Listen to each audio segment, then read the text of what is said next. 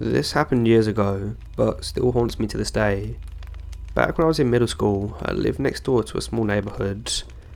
All we had to do was hop the fence, and I'd be in my neighbours where all my friends lived.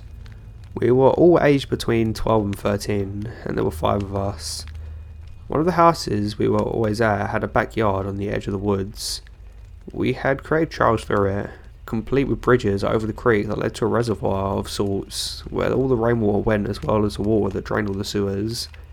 I say sewers because it's runoff from the street, and we use the tunnels under the road during intense games of manhunt.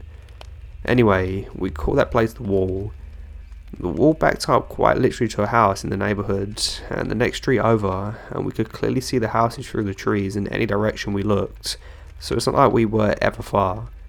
Besides the trail we took, there was a main exit along the fence to the main house aforementioned that led straight into the heart of the neighbourhood. Now the wall was right next to the next street over. On our side, where the wall sat, there were three houses. One of those houses lived a well-known police officer whose kids we were friend with. The opposite side had some massive farmland to the left, and a heavily wooded area to the right, complete with its own empty, boarded up, creepy house that couldn't be seen from the road unless it was winter. No one has lived there or ever been there for years. So like I said, I'm trying to paint a picture here so you can understand. We were very, very close to each other's homes, which makes the story even more odd. One day, my friend and I, just two of us girls, decided to go to the wall Taking the familiar trails through the woods, we made it to the wall. Weeks prior to this, the group us had been trying to make a bridge, so we went to continue our work. Between picking up branches and heavy stones, we noticed something coming from the woods across the street. A man. This man was dressed head to toe in camouflage, typical hunting gear that I'd seen before. The weird thing was, he had a shotgun in his hand, in a residential area. Luckily, we noticed him before he did us, and I'm so glad we did. When he noticed us, his eyes locked on both of us, and his pace began to quicken, and he made a beeline straight towards us. He never said a word or even lowered his weapon. It was just in his hands, ready at any given moment. We snap out of it and take the exit, sprinting into the heart of the neighbourhood, running straight into my friend's house to tell someone. We tell her dad immediately, and he goes to check out to see no one there. Not a trace. I don't know where or how that man was out of sight so quickly. Her dad wasted no time and was down there in seconds. The wooded area the man came from was not large, at least not large enough to ever consider hunting on, and it definitely was not hunting land. It's an extremely residential area, along with an elementary school that we used to walk in at least five minutes. No lie, the school was right there. So I never understood why the man was out there, especially since there was a cop who lived right next door to where we were. The hunter I hope we never meet. That incident scared us so badly that we stopped playing in the woods and we never returned to the wall.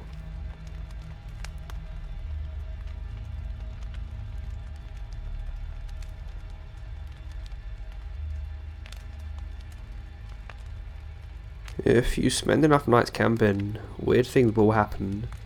A couple of years ago, two buddies and I did a month plus long trip around the US. We would camp in the US Forest Service or Bureau of Land Management areas, and we would drive in my pickup trucks so we could get back in some fairly deep wilderness on the forest roads. After about 15 minutes on the road, we ended up in some BLM land near Black Canyon of the Gunnison National Park in Colorado. It was our last night in Colorado, and we were exhausted from doing a 14er in earlier that morning. We found the coordinates of a campsite online and arrived on the edge of the pavement at about 6pm. Ahead of us was a dusty two track lane that snaked through scraggly trees and brush and made its way to the top of the hill that had a view of a snowy capped peak. We hadn't passed a car in a long time. Our truck makes it to the site easily, but none of us get out yet. We sit inside and look around there's a fire pit, lots of trees, but also an abandoned couch and some other signs of human waste. Not great vibes. But it's getting late and we aren't keen on the idea of driving anymore. We hop out and start walking around, cautiously approaching some of the garbage bags wrapped in duct tape.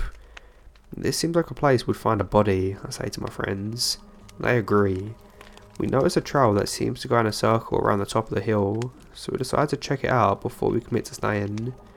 We find more trash and human waste, but nothing makes us feel like we should leave. We decide to cowboy camp, sleep on a tarp beneath the stars, and have a nice fire going. We finish off a case of beer, but even with the inebriation, we still feel uneasy. Every couple of minutes, one of us will shine a light into the woods, thinking we heard something. Even though it's our 20th consecutive night sleeping outside, it doesn't feel right. But it's late, so we start getting ready for bed. We're all carrying bear strain headlamps. I step into the woods to go pee, and walk about 15 feet without turning on my light. As I'm standing there peeing, I decide to turn on my headlamps since the fire messed up my night vision. When I see what the beam of light illuminates, my knees nearly buckle. Jaw has dropped. I stand there in silence for 10 seconds before calling out to my friends, Guys, did you see this? In the centre of my beam is a bunch of bleached bones wrapped in barbed wire, hanging from a branch directly above the trail we'd walked through in daylight. We would have certainly have noticed them in the daylight. They must have been hung there when it got dark, while we sat only 25 feet away. The consensus among us was, oh hell no. So we snapped a couple of photos before throwing our stuff in the park and hopping in the truck. We drive a little ways up the road to the national park campground. I've never felt so happy to spend 25 bucks and have neighbours nearby. We'll put those up during the night. Let's never meet.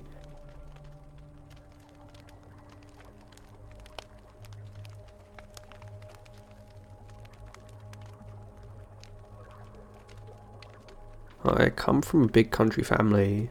We live on a farm. We raise our own food and meat animals and we hunt and process. My dad's first cousin is even a licensed taxidermist, so we get a lot of hunting in. For a bit of more backstory, on the homestead I grew up on and still live on, it was my parents, my pops' first cousin and his wife, me and my four sisters, and my four female second cousins. So four adults and nine kids, with lucky me being the only boy. And sometimes my pot brother comes to serve us too especially when hunting season's starting up. So hunting season deer is going on, and my pops, his brother, Uncle K, and the cousin we live with, Uncle V, are all getting ready to go hunting.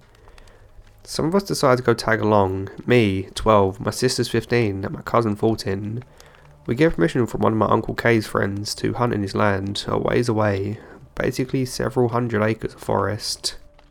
Important facts. During this time we're setting up, my pops and uncles are being quiet while the three of us kids talk. My voice hasn't changed, that's important. Us kids keep chattering away, while the adults are just letting us get all our energy out whilst they check the survival equipment, make sure the guns are clean and working, etc. Strong silent southern types. There's a rustling in the thick brush around us, and suddenly, three creepy looking guys enter the clearing. They stop dead, one of them has his hand on a knife on his belt. They're clearly really drunk. They keep looking between A and S, at my pops and uncles, like they're debating something. My pops and uncle stand up. Last bit of the backstory. Every dude in my family is absolutely huge. I'm 19 now and I'm 6 foot 5. My dad's the biggest at 6 foot 10, 280 pounds. Just a deeply intimidating man. And so are the uncles V and K. The guys laugh nervously as my Uncle V picks up one of the rifles and points it at them. The dudes start running out the clearing like the devil was after them. My pops immediately says that we're clearing out. My uncles don't even question it, and neither do the kids. We're freaking out. We totally take things down sloppy, but my pops doesn't say anything about us messing up his camping equipment. We get back into cell service, and my dad calls the cops about seeing those weirdos, but the cops don't seem to think it's a serious thing and nothing happened. We also told the owner of the land, who took it more seriously as he had his own kids, but we never heard anything about them appearing again on his land to his knowledge. It's at this moment that I realised ANS and me and my unchanged voices were the only ones those guys could hear talking. They thought they'd come across a camp with three girls by themselves. I don't even want to think what would have happened if my dad and uncles hadn't been there. This story isn't insane like a lot of others on this sub but it's deeply unnerving to me. I was about 10 and a Cub Scout. Every year to raise money, my troop sold popcorn, usually door to door. A leader or one of our parents would follow us in his car and drive us to different neighbourhoods, so we weren't completely alone while doing this. Often though, there weren't enough volunteers to chaperone, so the adult would wait at the end of the street and check up on us every 20 or 30 minutes. I knocked on the door of his house, and a woman answered the door, but didn't fully come out. Instead, she cracked the door open and looked at me and spoke to me through the crack. This wasn't particularly odd, as most people weren't too sure what we were doing here at first, but the way she looked through the door was different. I somehow didn't notice anything off at the time, but her face was only half exposed and completely horizontal, which meant she was standing completely behind the door for some reason.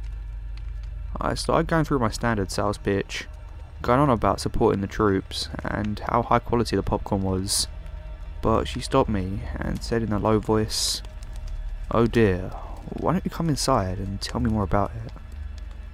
Thankfully, I was a big fan of scary stories as a kid, so alarm bells started ringing. I asked her why she couldn't come outside, and her reply, in the same low tone, was, I have cancer, I can't go outside. I didn't know anything about cancer back then, but I didn't think it sounded like a symptom. Before I could say anything, she asked me, Are you alone? Are you here with anyone else? I replied that my Cub Scout leader was down the street, and as soon as she heard that, she shut the door and locked it without a sound. I kinda just forgot about it, putting it as just a weirdo woman, so I didn't tell my parents or the leader about it. I still have no idea what she wanted me to come inside for, so creepy lady, let's never meet.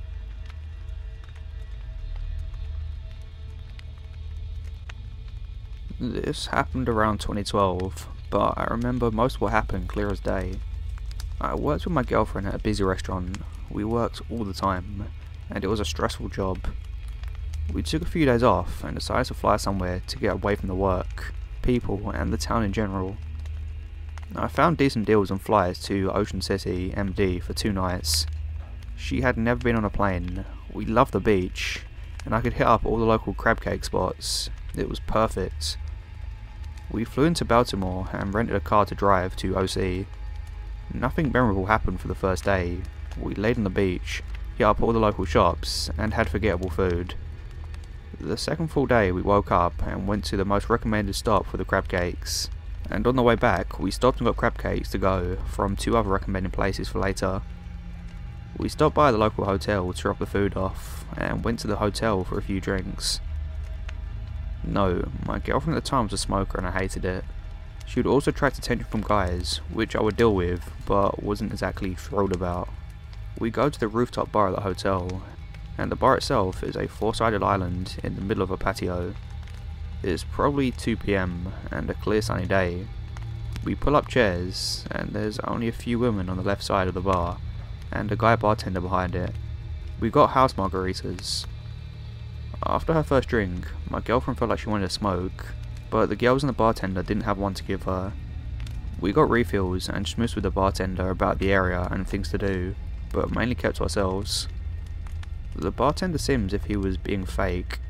Something was off, and I couldn't put my finger on it. A feeling of I don't really want to run to the restroom and leave her at the bar because I don't trust something. More than a few times, he asked if we were staying in the hotel. I said no, and the girlfriend said yes. He even asked what room at one point. My girlfriend went to use the restroom. A minute later, I heard a guy's voice. I didn't realise there was a group of three or four guys sat at the table directly behind us. They were either playing cards or just smoking, but they made some comment about her as she walked back. Great. We finished our drinks and were googling tropical drinks for her and area hotspots to check out. Three guys came up on either side of us and talked to the bartender and got beers. You could tell they were either friends or regulars. I honestly couldn't tell you if they were there when we got to the bar or came after, but they had a sleazy vibe. Me and the girlfriend ended up talking to the other couple at the bar that had come to sit down. It was nice to be away to just relax. We always like making new friends. I didn't realise it, but one of the guys came up and either brushed against my girl or made a comment, and it rubbed her the wrong way. So in her infinite wisdom, she wanted to be bothersome to them and got up and asked to bum a smoke. I didn't realise it until I turned around, and there she was, talking to the guy with his shirt unbuttoned and gold chains hanging down to his chest hair. I didn't want to associate with them, but if one of them gave her a smoke, I would get the guy a beer if it meant we didn't have to go to the store. She came back without a cigarette, mad. Apparently, the guy kept asking, What's in it for us? and said, Your boyfriend wants to fight us. Why would we give you anything? I didn't want to fight them. I was on vacation and I wasn't paying attention to them. But I didn't like the implication of the other comment at all. Because we had a luckless the first day, I wanted to pack fun things into this day. So this drink was my last one. I asked for the tab, and the guy of the couple we met gave us his business card. He said we should meet him and his girlfriend at Secrets at 8pm. The guys behind us kind of swarmed on all sides and slammed down a pack of cigarettes. Two smokes left inside. They said something like, Here. Then they ordered another round. We found it odd, but I thanked them and offered a shot. I didn't even think they replied. One asked if we were vacationing, then asked we were staying at the hotel, and then took round of beers back to the table. I had a weird feeling, as if they were locals, but didn't like us as we were visitors. Turning back to the bar, my drink was now completely full. Stupid me didn't even question it. I didn't want to refill, but I figured the bartender topped me off, so I took a sip, and the drink was strong. I just closed out, so maybe it was thank you for the tip. It was disgustingly strong, like rubbing alcohol, maybe even turpentine. I told my girl to try it. Boozy Susie over here takes a huge pull from a drink and nearly spit it back out. It was gross. She made a face that said it shouldn't taste like that. I couldn't even ask the bartender about it. He was gone. I don't know when he disappeared, but he was nowhere to be found. I can't remember if I fully finished the nasty thing, but here we were, in a weird place, in the middle of nowhere essentially, and these creepy guys still behind us with no help. My girl said something along the lines of, the guys are staring, let's go. I was originally worried that she was going to chat them up and thank them before we left, but she said she felt weird, the whole vibe changed. She wanted out. I remember spending a minute or two saying bye to the couple we were going to meet later and heading towards the doors in the hotel. Now the guys weren't at their table. Patio door, elevator, hotel room door, bed. My eyes open and I turn my head right. The alarm clock reads 3am. I am face down in bed, on top of the covers. I push myself up, slide back off the bed and stand up. The sliding glass doors are wide open, as are the screen doors to the balcony. There's a breeze. I think, did the girlfriend jump off the balcony? And in that millisecond, I hear crying behind me. My girlfriend is sitting Indian style on the floor, with a clamshell of what was $40 worth of crab sticks in her lap, crying. She said she couldn't wake me up. She asked if I remembered what happened. She said she'd been sick and thrown up for four hours non-stop. What the hell happened? I bent over to sit her down and got hit with a wave of sickness. I ran and was in that bathroom for hours puking. By the time I came out, she was asleep and passed out again. This had to be a bad dream. I remember thinking that maybe we went to the club and got wasted and blacked out. I went back to bed. We both woke up at 7am to our alarms. We had to take the rental to Baltimore and catch a flight back. We both had to be back at work at 2 today. I was shaken, she looked like hell, we both felt like death. She was shook. She said the walk back to the hotel room was scary and she didn't even remember anything after that. Wait, what? According to her, when we walked back into the hotel from the bar patio, one of the guys in a chair near the elevators. He said something to us, but the doors closed quickly. She said when we got to our floor, two of the guys were at the end of the hall heading towards us. She said that we got in the room and they stood outside the door, and she thinks they knocked. Apparently, I laid on the bed and immediately was lights out. She couldn't wake me and passed out herself until she woke up violently vomiting for hours. My body was shot and I was shaking, and now I'm processing that these scumbags maybe followed us to our room. Part of me thought that she was exaggerating, but you know how you have some weird slow motion flashbacks? Well, as I was graying out on the way to the hotel room, I remember one of the guys being at the elevator. Also, as she was brushing her teeth, her mouth was blue. I went to the mirror and so was mine, neon blue. Nothing we had that day was blue. I had light green margaritas and vodka and root beers. This was proof that something fishy had happened. We didn't know what to do. We had to get back. We couldn't stick around. We got to the car, and I barely felt okay to drive, but I wanted to be home. We felt dirty, we were confused, and wanted out of MD, and swore we were never coming back. We missed our flight, explained the situation to the desk, and somehow got put on another flight back home. We sat in the airport for hours, dying. The flight was painful too. We moved to work a few hours late that day. No one believed our story and thought we made it up just to justify being late, and we kind of never brought it up again. I googled to see if similar situations happened and found nothing. We googled blue tongue and saw it's a side effect of a drug.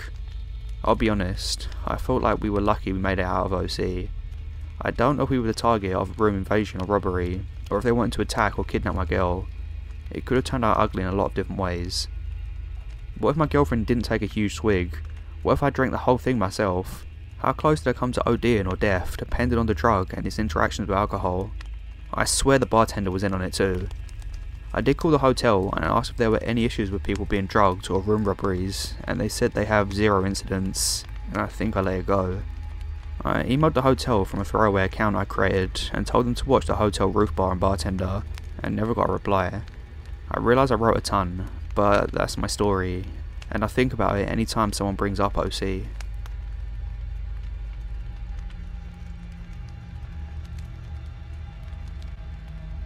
This is something that happened to I and a friend as kids, and is more of a disturbing discovery than a disturbing person.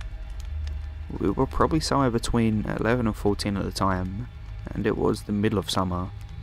It was also something that I really didn't come to understand until much later in life, when there was no way to resolve what he and I had seen. My house was in a valley. There were a few houses along the street with it, but the hills on either side were undeveloped forest back then. Me and my friend would hike up the hill behind my house, through a few miles of woods and out the other side, where there was a neighbourhood that had a farm stand style shop with local honey and a bunch of cheap candy. We also just hung out in the woods a lot, and would tell each other scary stories as we headed back home. None of them were all that scary looking back on the ones I remember, but younger me was always a little spooked on the way back to my house. One dusk, while we were heading back for the day, I spotted a bit of white in a mound of moss. As a kid, I was always looking for interesting stuff to take home and collect, so I was immediately ready to go dig it out of the moss. When I did, I found it was a pelvis bone. It had probably been there for a long time. I remember it was pockmarked and dirty, worn away slightly from time. I was pretty scared for a second, but I remembered that all sorts of animals have pelvis bones, and it must have been from a deer or something. In my childish need to know it all, and jumping at my first non-frightening possibility, I told my friend it was a deer pelvis. We marvelled at it for a bit, but put it back because I knew my dad would be mad if we brought it back. I forgot about it for a long time. Many, many years went by, but I eventually learned more about the shape of human bones as opposed to animals. I remember the shape I found quite clearly. It was almost certainly a human bone, and the size wouldn't have been an adult. I wonder what else might have been in that mound, who it might have been, and if my finding could have given someone somewhere some closure. I went back and looked for it twice, thinking I might remember the part of the woods I'd been in, but I never found it again.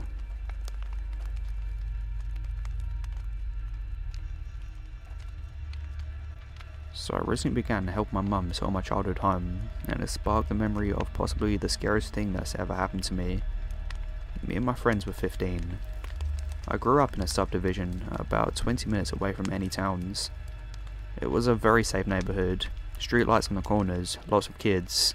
Lots of my classmates lived there as well, as there was never any fear of us walking to each other's houses and staying after dark. My subdivision was about 3 miles long, and I lived at the very end of it. The last mile is a sharp right turn into a hill and has thick woods along both sides of the street, with four houses at the bottom, all surrounded by woods. My friend Maddie lived at the entrance of the subdivision. One year we got around 8 inches of snow and ice. It shut down the roads, people were stranded, schools closed for weeks. The first day of this snow, me, Maddie and Kelly spent the whole day playing. We decided to have a big sleepover at Maddie's house that night. When the sun looked like it might start settling, we started the trek down to my house to get an overnight bag. By the time we finished packing, it was dark out. The woods always enhance the darkness, but it didn't bother us. The three of us started walking, joking and enjoying the night air. As we cleared the top of hill, we saw something that made us stop in our tracks. A hooded figure standing on the corner, illuminated only by the streetlight. They didn't move. They stood completely stiff, staring straight ahead. It was unsettling, but it easily could have been a neighbour, so with nervous laughs we started descending the hill. The figure never moves, staring straight back ahead. As we got to the bottom, we could see the hood was fur lined and they had some sort of black mask hiding their face. We started getting nervous. At this point, we're even with this person. It's blackout, the one streetlight illuminating the corner. After staring at the figure for about 45 seconds, Maddie finally calls out, Hey, stop messing with us, it's not funny. At this point the figure moved, only shuffling its feet and turning its body in our direction. They extended their hands towards us. Time stopped. I could feel my heartbeat in my throat. The figure gestured, come here to us, before turning and walking into the woods. We ran. We ran as fast as our feet could take us until we reached Maddie's house and deadbolted the door behind us. The next morning when I walked home, I stopped at the corner where the figure had been and felt pure genuine fear. There were two tracks of footprints, one leading out of the woods and one leading back in.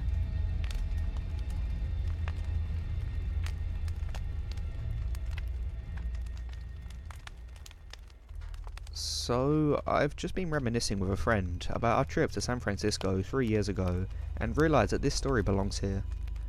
There were three of us, all 24 and female, in America for the first time. We went to a beer pong tournament organised by a hostel and headed to a bar afterwards with a bunch of people who grouped together. One guy seemed to know the area well and suggested we move on to another street which had a row of clubs on it. I forget the name now, but we'd met some guys the previous night who mentioned the same street, so it stuck in my head, thankfully. We ordered about six Ubers and everyone jumped in. A solo guy who tagged along with the group ended up sharing with us, as the three of us didn't want to split up. He spoke to the driver before we got in and waited for us to get in the back. He then proceeded, to our horror, to squeeze in the back seat with us. I don't know why the taxi driver let him do this. At this point, we laughed it off and told him to get in the front, but he said, it's okay, and we started moving. After a while, I realised we were back by our hostel. This was weird, because I knew the area we were heading to was in the complete opposite direction. I asked the cab driver where we were going, and told him it should be on the X street. He said, that's not where he told me to go, and the creepy guy casually states that he was taking us back to his tent. We definitely did not want to go back to his tent. We told the driver this and asked him to take us where we wanted to go. Thankfully he complied. Even creepier, the guy laughs and says to the driver, think what we could do with these girls. At this point, we stopped laughing and are quite scared. It didn't help that he was squashed in the back seat with us and had an arm around my friend. He carried on making creepy jokes, and a few minutes before we pulled up, he went straight in and tried to kiss my friend. She kindly told him to F off, and thankfully we arrived, so jumped out. We had no idea where on this street the original group were heading, but luckily, a nice and normal guy we had been talking to was standing on the corner where we pulled up. He felt really bad when we told him and apologised for leaving us with him. The guy followed us to the next place and tried to talk to us again. He said he didn't understand why my friend was so angry and couldn't understand what we were saying. It's a strong accent. He eventually left. We dealt with the situation by doing what we do best and laughing about it. For the rest of the holiday, we called a hostel our tent.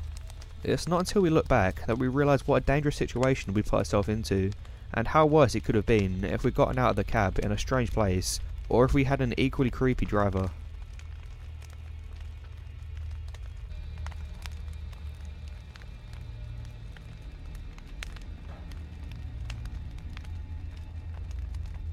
When I was 19, I worked for a company that allocated labour to rural areas of Australia.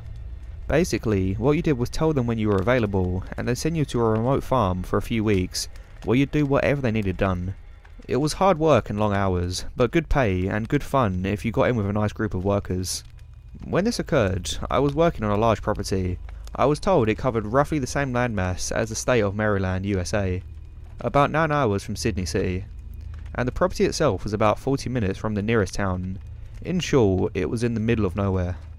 I was working at the farm, clearing bushland, with three other guys my age from the city. Our boss was a guy called Jeremy, who owned the farm and supervised us while helping out with the work. He was pretty laid back, and was generally really good to us. This summer in particular was very hot, and the work was hard. So one day when the temperature was about 38 degrees Celsius, about 100 Fahrenheit, Jeremy decided to give us the afternoon off. He said he knew a waterhole on the farm about a 25 minute drive north. I was keen for a swim, but the other guy just wanted to relax for a bit. So him and I hopped in one of the works trucks and started heading across the property. It was mostly wide, empty expanses with a few clumps of scattered bushland. Jeremy wasn't much of a talker, so we drove more or less in silence. After about 20 minutes, however, he suddenly perked up and jabbed me in the ribs. Do you see that over there, beneath the two dead trees? I should mention here that if you're not familiar with inland areas, particularly those in Australia, they are brown or red and mostly flat and bland, meaning any bright colours stick out like a sore thumb. So if you can imagine our surprise when we could see a large blue angular structure in the far distance. We steered in its direction, and as we got closer we realised it was a huge blue shipping container just sitting in the middle of nowhere. Jeremy was perplexed. I asked him if he knew what it was, but he obviously didn't. He said he hadn't seen it when he drove through the same area about five weeks before, and he wanted to go and see what it was. Initially, we pulled to a stop about 100 metres away from it. At this stage, I had a really bad feeling. The whole thing wasn't right. It's hard to explain, but if you can imagine seeing a foreign object in the middle of a huge barren expanse, it just had to be something weird. Jeremy, however, wanted to investigate, which I understood, given it was his property, but in truth, I was really anxious. As we got closer, things got even more bizarre. There was a big diesel generator behind it thumping away, and a CCTV camera on each side, all motion activated, so they buzzed from side to side, following us as we moved around. I tried to reason with Jeremy, something along the lines of, with all this security, someone obviously doesn't want us here, let's just go. He brushed me off however, reminding me that it was his farm, and whoever had put it here was trespassing, so he wanted to go inside. Despite all the surveillance, there was only a small padlock on the huge door. We had some bolt cutters in his toolbox, and after a bit of a struggle, we broke the lock and went inside. The first thing I noticed was the rush of cold air as we got in. The place was air conditioned, which I must admit was quite pleasant on such a hot day. We searched around for a light switch, but I could already see that this was some sort of IT setup. There were flashing LEDs all around the place, and the sort of hum you hear when a hard drive is working hard. When we finally switched on the lights, you could see a sophisticated, albeit somewhat cluttered, office setup. There were hard drives the size of bar fridges and other computer equipment lining the walls, sometimes piled two or three high, and plastic storage boxes scattered around the far wall, and several desks with computer monitors arranged in the middle, complete with rolling office chairs. At this stage, I felt like I was in one of those nonsensical dreams. This made absolutely no sense. We wandered to the middle and sat down at the desk to see if the computer would give us any idea of what the hell was going on here. My heart was racing and I just wanted to bolt, we had been seen by the CCTV, so if anyone was monitoring, they already knew we were here. Jeremy, on the other hand, was adamant we get to the bottom of this. So I put on a brave face and started looking through the computer. This went on for a while, but in short, neither of us had a very high grasp of technology outside of Facebook and Microsoft Word. The best I can describe it from my lay position is that it was an endless list of computer talk. It was like the old Napster or LimeWire download screens, they looked like they were constantly picking up and receiving data, and then recording it on several windows. I gave up on the computers and walked cautiously over to the far end of the container to the big pile of storage boxes. By then, I was pretty sure no one else was there, and there was nowhere really to hide, but I was still incredibly on edge. I decided, against my better judgment, to see what's inside all these boxes. My brief shift through the boxes still makes me feel sick to my stomach. It didn't take me long to realise that this box was full of posters, DVDs and photos, all including children doing you know what. One thing that gets to me is that it was all neatly ordered into folders and smaller boxes. These people were organised. I immediately recalled, jumped over and ran over to Jeremy. I could hardly string a sentence together. I said something to the effect of, Mate, get out, they're exploiting children, go, get the hell out. I dragged him out, composed myself and managed to explain what I saw. We jumped back into the truck and sped back to the house. The farm had no mobile reception, and we hadn't brought a satellite phone, so we had to get back to the landline to call the police. Once we called them, they still had to make it all the way from the farm to the nearest police station, which was in a town about half hour from the town closest to the farm. As I mentioned, very very remote. We waited, talking frantically about what we'd seen, until the cops arrived almost an hour later. They arrived with two four-wheel drives, and we jumped in and led them back. This is where it gets worse. By the time we got back, the container door was open and there was a fire inside. We only had two small extinguishers in the car, and these did very little. The fire department took an hour to get there, by which stage most of the damage was already done. An arson report by the federal police found almost no evidence of the computer equipment described, and only traces of paper and cardboard. This meant whoever ran it knew we were there and had time to come remove most of it and get away. There were various ways to get off the property, and the landmass was huge, so there was no real way to trail them. Since the police hadn't taken us all too seriously in the first instance, probably due to poor explanation on the phone, aerial surveillance was also impossible by the time we had pieced it all together. I took a keen interest in following it up, but with no real evidence of who might be responsible, the investigation went cold. I have kept in contact with Jeremy, and the shipping container is still there on the farm, as it's too expensive to move. I will never forget what I saw in those boxes.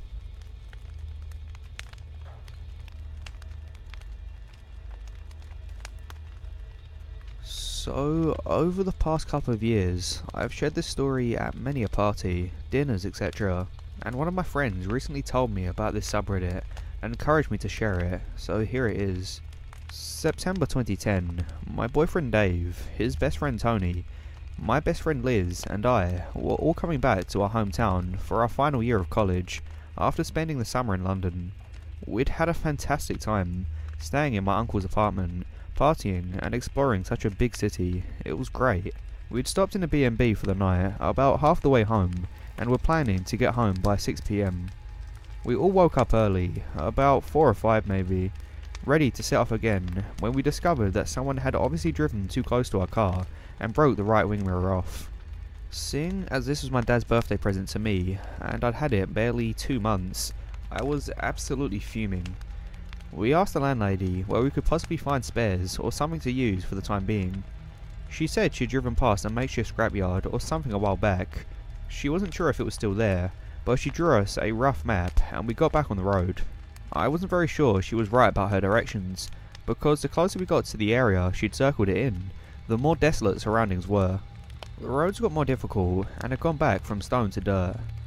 Around us there weren't any farms anymore, just long weedy grass and patches of forest. It had basically become a moor. We were about to head off because of the wild animals, and I'd just have to get over being a paranoid driver and deal without my wing mirror. When surely enough, my boyfriend pointed out in the front to a handwritten sign directing us two miles down the road to a calf and car spares. We drove down into a little cove surrounded by forest and all got out, except for my friend Liz, who was asleep in the back seat. There was a tiny cream hut with calf spray painted on the roof, a cavern, and a hill of metal and bits of cars.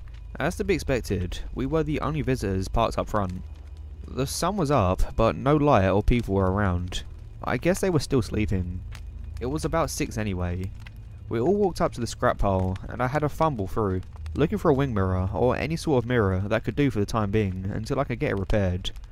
Tony picked up what could only be at least a decade old mirror, and suggested we take it and go, but me, being stupid sincere me, insisted we have to give them some money for it. I can't just take it and go. I knocked on the door and waited. A big, hard-faced man answered the door, and at first looked pissed off and tired. Then he smiled to me a two-two smile. He leered at me for a few seconds, then, seeing the boys approach, asked what we wanted. Tony handed him the mirror and asked how much for it. He said nothing, just to get to know us, to which I thought was fair enough. Two more men then left the patio door on the other side. They turned and smiled, both skinheads with teeth like meth addicts, and came over. They stank. He gave them the mirror and told them to go attach it to our car. He then introduced himself as Ian, sat us down on the patio chairs, and offered us some sandwiches. I politely declined, but he insisted we must be hungry and told me to come in, that women are the best at making sandwiches. I declined again, finding him a little bit sexist at this point, and when he asked again, Dave, more sternly, reinforced that I said I don't want to come in. Ian muttered something, and then came and sat on the chairs with us. It became awkward very quickly, as he started asking questions, it started off innocently, like how old we were, and where we were from, etc., and then became a little uncomfortable. He asked if I had a boyfriend, to which Dave answered, and then started asking us both what we'd like to do to each other, how often we have intercourse, and weird, private stuff like that, to which we didn't answer. We sat in silence until we heard Liz scream. When we turned around, I saw one of the men meant to be fixing on the wing mirror, with his hand in the back window, grasping Liz's leg. The other was looking around nervously behind the car, we got up immediately and sprinted off to the patio. Tony ran after the guys, but they both headed into the forest. Liz was hysterical. She'd woken up to find herself on her own in the car and a man's hand running up her leg. I can't even imagine how terrifying it must have felt. I got in the back seat with her and consoled her while Dave came around the other side to get in and told her some nails were on the floor. We looked over and there were about 12 of them arranged around the tyre, like the guy was ready to pop them. I couldn't really think why at the time, but now I wonder where they got all those car parts from. We decided it was enough. We didn't want to spend any more time there, mirror or no mirror, and were ready to go, when Tony was the last to get in the car. He closed the back seat door. As we looked back, we saw Ian re-emerge from the house with something long in his hands, running towards us. My vision adjusted when we got a bit closer, and then I realised he was holding a rifle, a hunting rifle. At that point, I actually burst into tears and hit the engine, slamming on the accelerator as hard as possible. The car started to go and we got up to about 90, forgetting the dirt roads and just driving over whatever until that scrapyard was out of sight. We didn't stop looking behind us until we were safely on the motorway, getting home. To this day, whenever I go to London, I take the train instead. I'm still terrified I'll meet them again.